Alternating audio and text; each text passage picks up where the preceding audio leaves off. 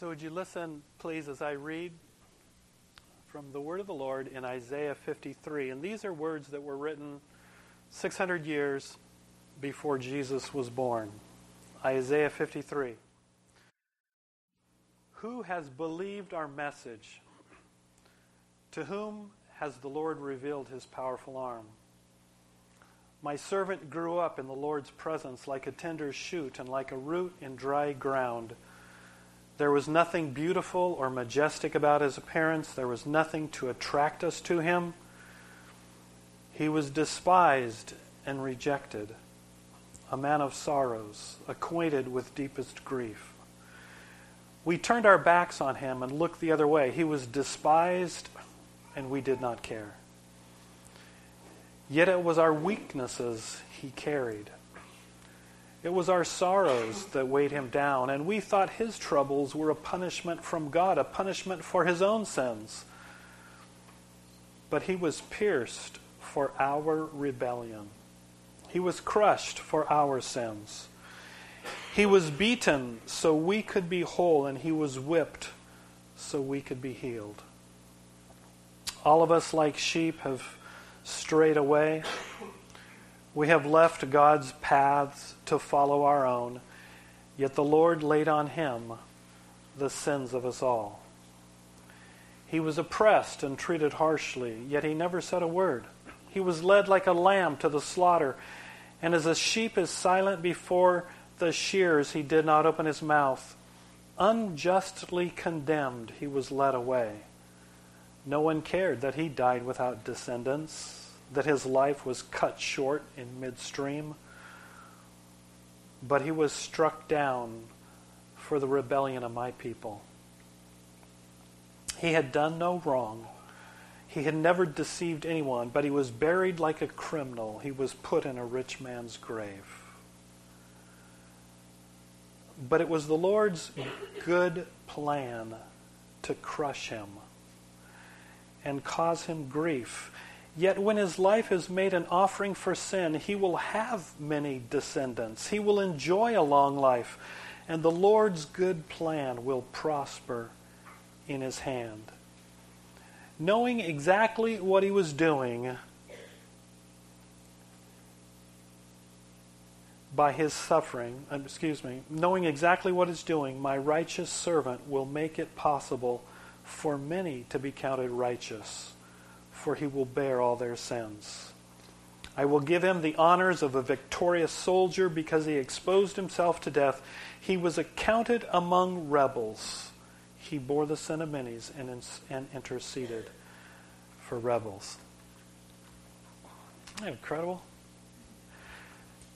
I, I, want you to imagine with me this morning that uh, we're going to be on a walk with three others. And this walk originates in Luke 24. It was Sunday morning, three days after Jesus had been unjustly condemned, framed, put on a cruel Roman cross, buried in a rich man's grave, and left for dead.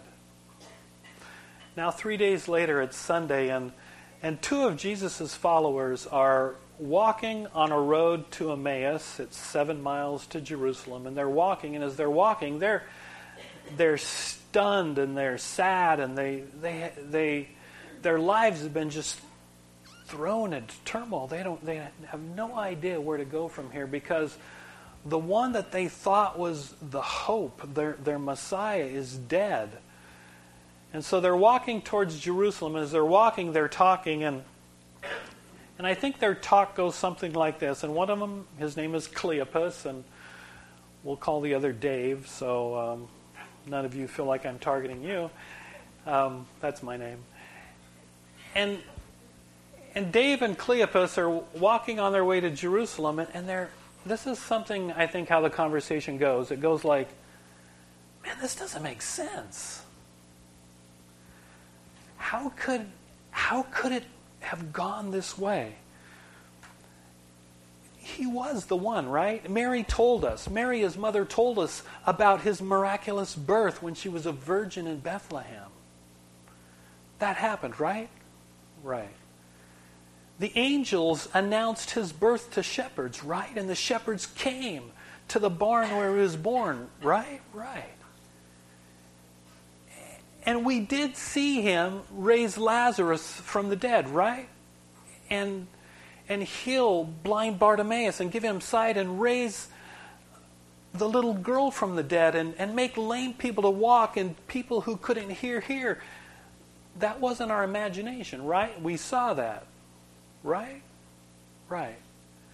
And they went on and on talking about his life and, and talking about what he did and his words, where everybody said, We've never heard anybody speak like this.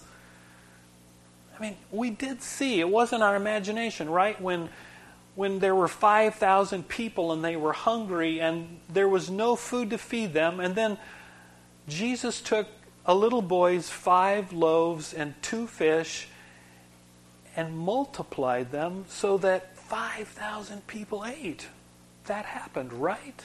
In fact, it was so incredible that the crowd wanted to force him to be their king. That wasn't our imagination, right?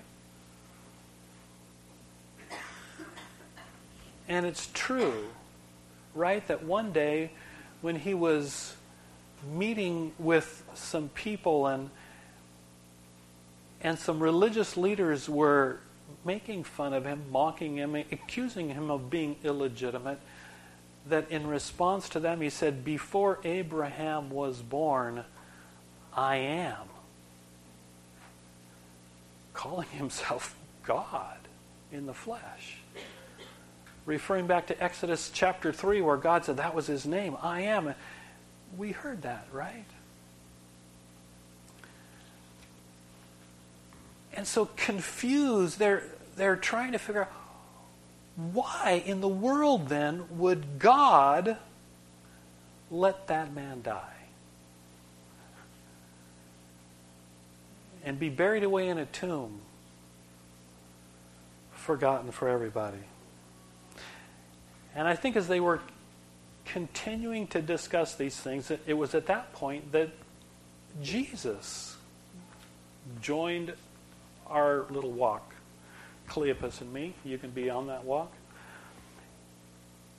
And as he joined the walk, it says that he joined them, but they couldn't recognize him. And, and, as I was thinking about this, I thought, you know, in the same way, if he could make a blind man to see, he could obviously make seeing people unable to see. And so he, he hid himself from them, and yet as he walked, it, we find Jesus' sense of humor. It's great. As he joins them and he's walking along with them, he says, Man, you guys are really kind of sad sacks. What's your problem? What's so, what's, what's, what's so serious? And he's playing with them in order to teach them. And they look at him, they stop and they, they like, this isn't exactly what they said, but they said something like this. They said, Are you serious?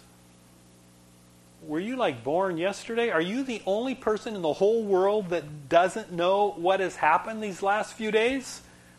Do you not get out much? And Jesus kind of innocently says, What are you talking about? And they say, there was this man, Jesus. Oh, okay. And he was a prophet and he was powerful and he performed miracles and he spoke words and he, he said and he did what no one has ever done before and we were convinced he was the Messiah. But now he's dead. But what is weird is that just this morning, some of, some of the women that are with us were at his tomb and they said that it was empty.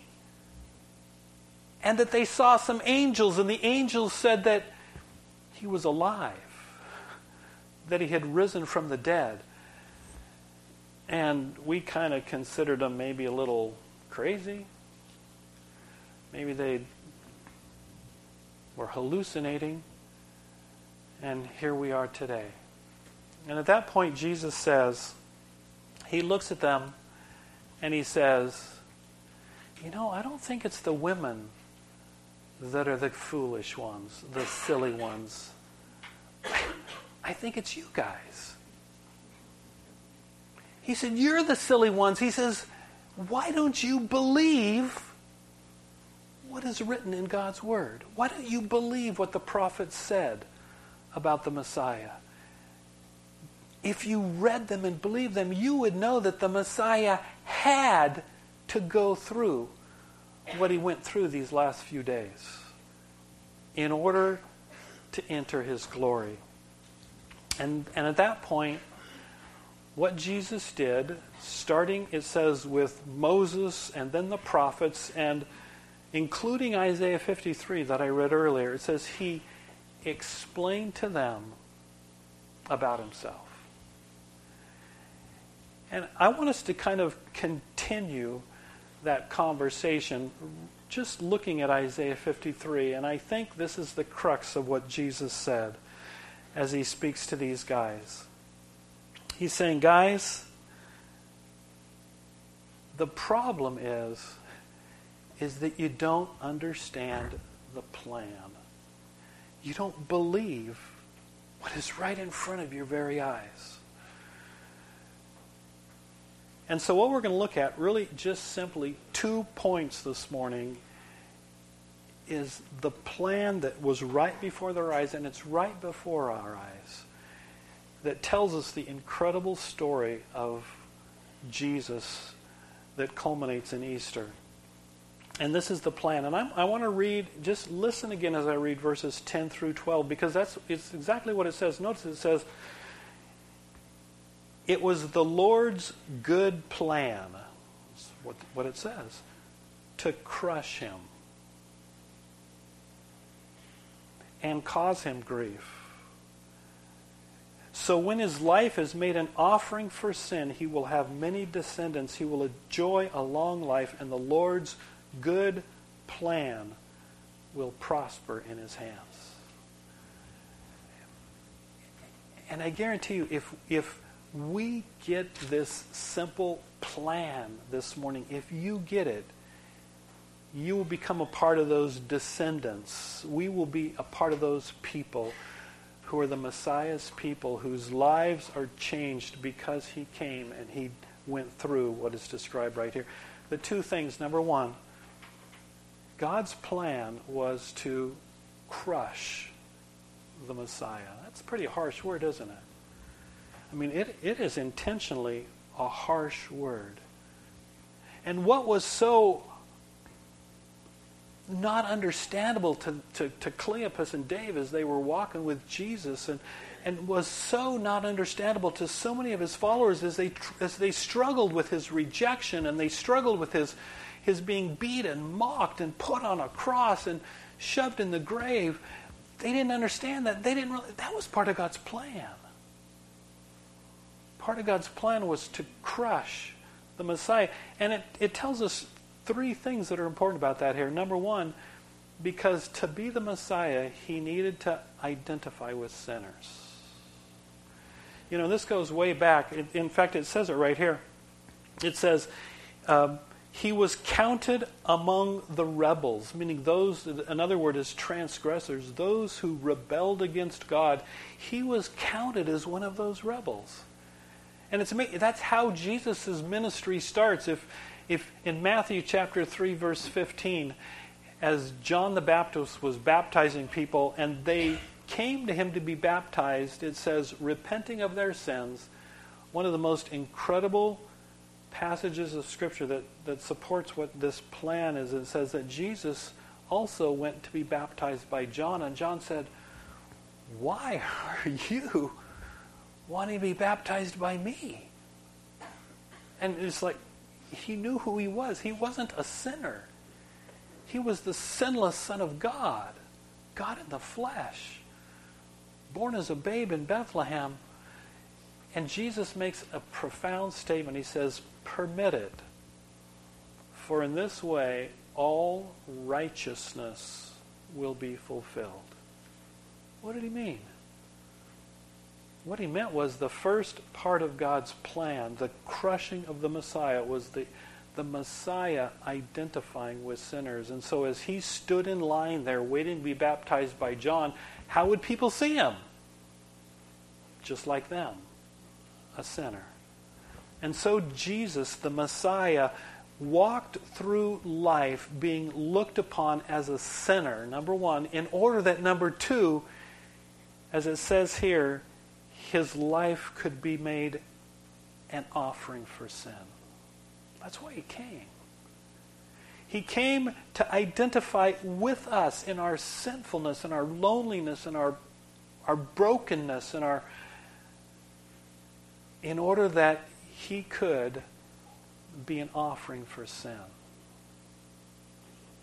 Be crushed as an offering for sin. In Romans 6:23 it says the wages of sin is death, but the free gift of God is eternal life in Jesus Christ our Lord. And what that simply says is that the wages of sin is death. Because we sin, we must die. And so the crushing, the putting to death of the Messiah was part of God's plan in order to provide life for us. Sin had to be paid for. And so as Jesus hung on the cross and says, It is finished, in reality, literally, what he was saying was paid in full.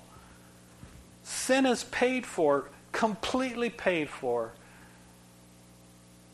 in order that you might be freed from the power of sin. And so the crushing of the Messiah, his identifying as a sinner, his offering himself as an offering for our sins so that we might be freed from, forgiven for our sin. How could he do that? It's because what it says right here. Listen.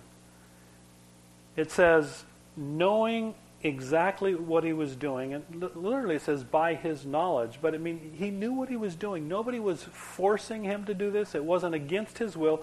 Knowing what he was doing, my righteous servant will make it possible for many to be counted righteous, for he will bear all their sins.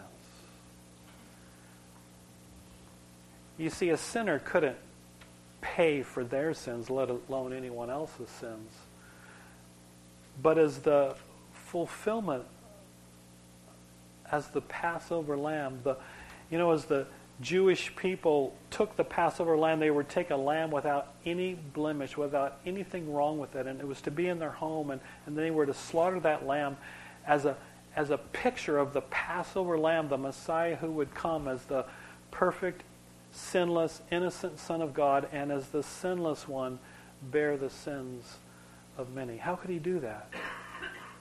In 2 Corinthians 5:21 it says because God made him Jesus who knew no sin to be sin for us so that in him in Jesus the righteous one we might be con- be considered righteous right with God. So the righteous son of God became sin for us so us unrighteous sinners could become righteous, right with God.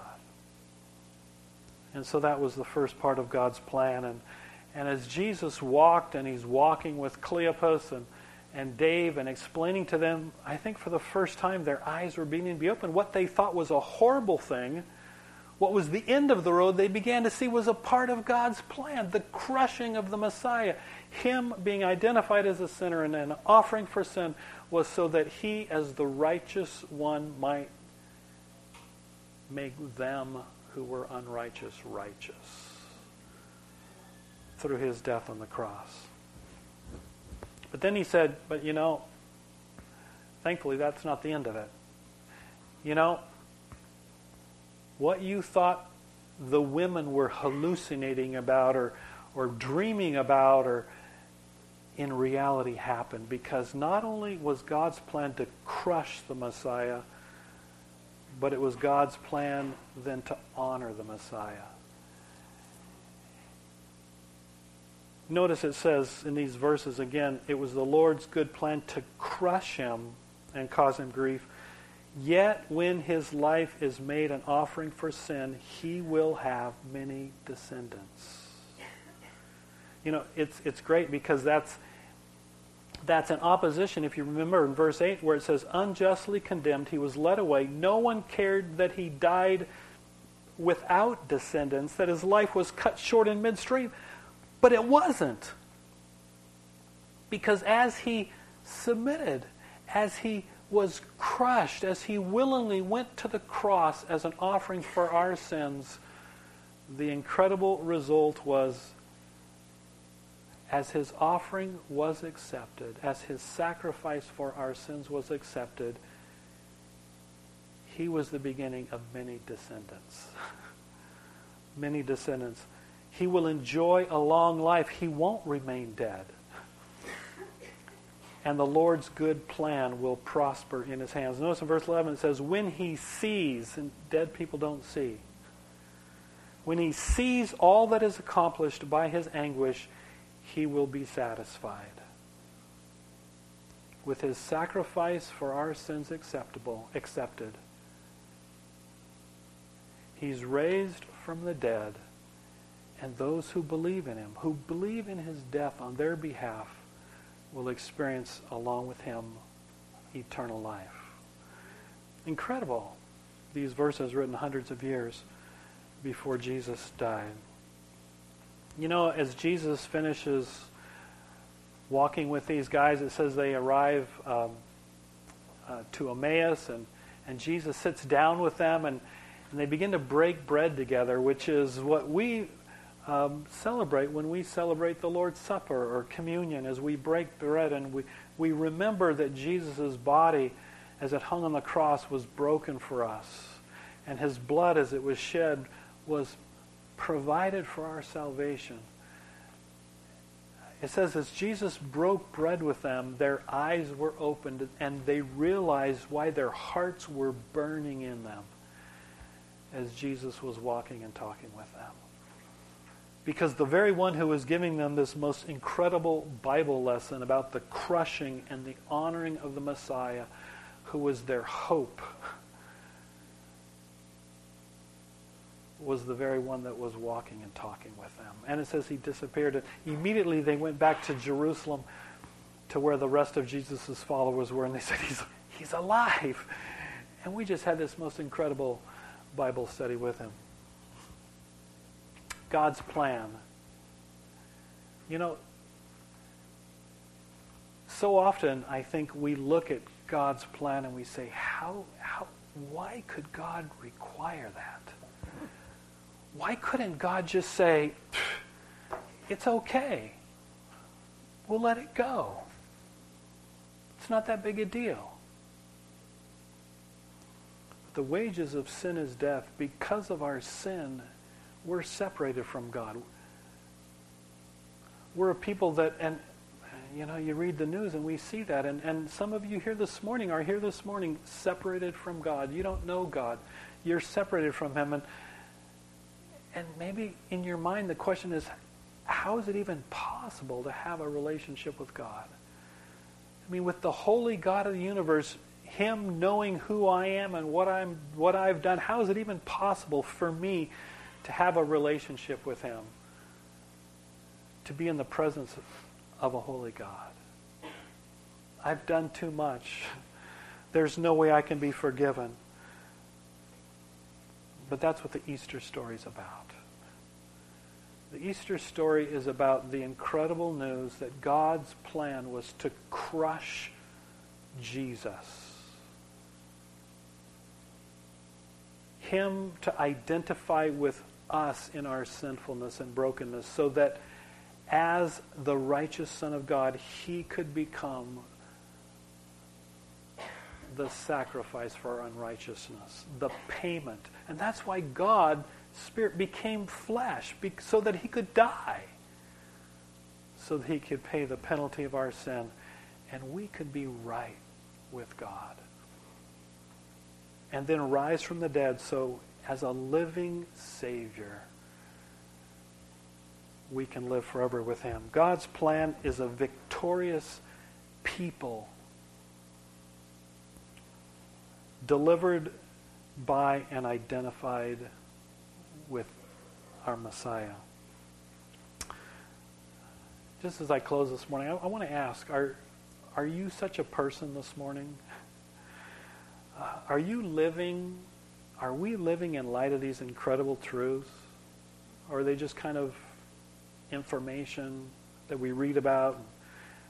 Do we, do we understand? Are you living in light of these incredible truths? Or are you living in lies that have been whispered into your ear over the years? Um, it's the way it will always be. You'll never change. You'll never amount to anything. You're stuck. You're a mess up. You're a, and you can put whatever you want in that phrase. You're a, whatever that label is that you've been labeled with all of your life. I'm Dave. I'm a. What is that label that you've been labeled with to where you think that's all I'll ever be? A screw up, a mess up, a, you know the incredible news about the crushing and the honoring of the Messiah, Jesus, is that we don't have to be those labels. We don't have to be what people have called us to be or, or, or what we have been, done ourselves. We don't have to be that. Because the crushing and the honoring of the Messiah was to build a family. Those descendants, those people of the Messiah, Jesus' people, his brothers and sisters who, together with him, because their sins are paid for and the, and the power of death is broken, can live forever with him. Listen to these scriptures as I end. Romans 6:11 says, "In light of what Jesus accomplished through his death and resurrection, you also should consider yourselves to be dead to the power of sin and alive to God through Christ Jesus." Romans 7 who will free me from this life that is dominated by sin and death and brokenness and whatever? Put the label there. Thank God the answer is in Jesus Christ our Lord. And 1 Corinthians 15 says, Thank God he gives us the victory over sin and death through our Lord Jesus Christ. And that's just simply what I offer us again this morning, whether it's for the first time or the fifth, 50th time. It's the Messiah, Jesus, because he was crushed. But then his sacrifice was accepted and he came to life. He exists. He lives to deliver, to heal, to forgive, to save, to make us his brothers and sisters, his family. It's why he exists. Listen to this story that somebody shared with me just a couple of days ago. I was filling in at the Poulsbo Coffee Oasis a few times this week. On Thursday, a man who looked to be about 40 to 50 came in. I greeted him and he nodded his head and he went straight to the donation jar and plopped a $10 bill in. That's nice. I said, Can I get you anything? And he said no and began to walk away. I called out, Okay, thanks for giving. And he stopped and turned back around and just let tears roll down his cheek. He said, I want to tell you a story. And so he did. Thank you so much for all that you do. Coffee Oasis saved my son's life. You saved his life. My son was addicted to cocaine for five years, shooting up at every chance he had. I was at a loss. I couldn't help or do anything. You guys changed that and you changed his life. He is now a believer and is going to a Christian program down in California. That wouldn't have been possible without you all. What you guys do is so important. You're giving our children, our friends, and our family a future. You're helping them and investing in them, and that is huge. I don't have much to give. I don't have much I can spare, but what I do have will always come back to you guys. And, dear people, this morning, that's because of the hope we have in the death and resurrection of Jesus. It doesn't matter whether you're here this morning and you feel like you got it all together, you don't. or whether you don't have anything figured out. You know, whether you're here this morning and you're you're struggling with addictions, you're a drug addict, or whether you're a prostitute or a pimp. It doesn't matter whether you're a self righteous church person. It doesn't matter whether you follow the law or you're a lawbreaker, whether you think you're worthless or that the world revolves around you. The hope of Easter is that in the crushing and the honoring of the Messiah, we can be a people forgiven and free who can live with his victory in Jesus. Who will free me from this life that is dominated by sin and death? Thank God the answer is Jesus. Let's pray. Father,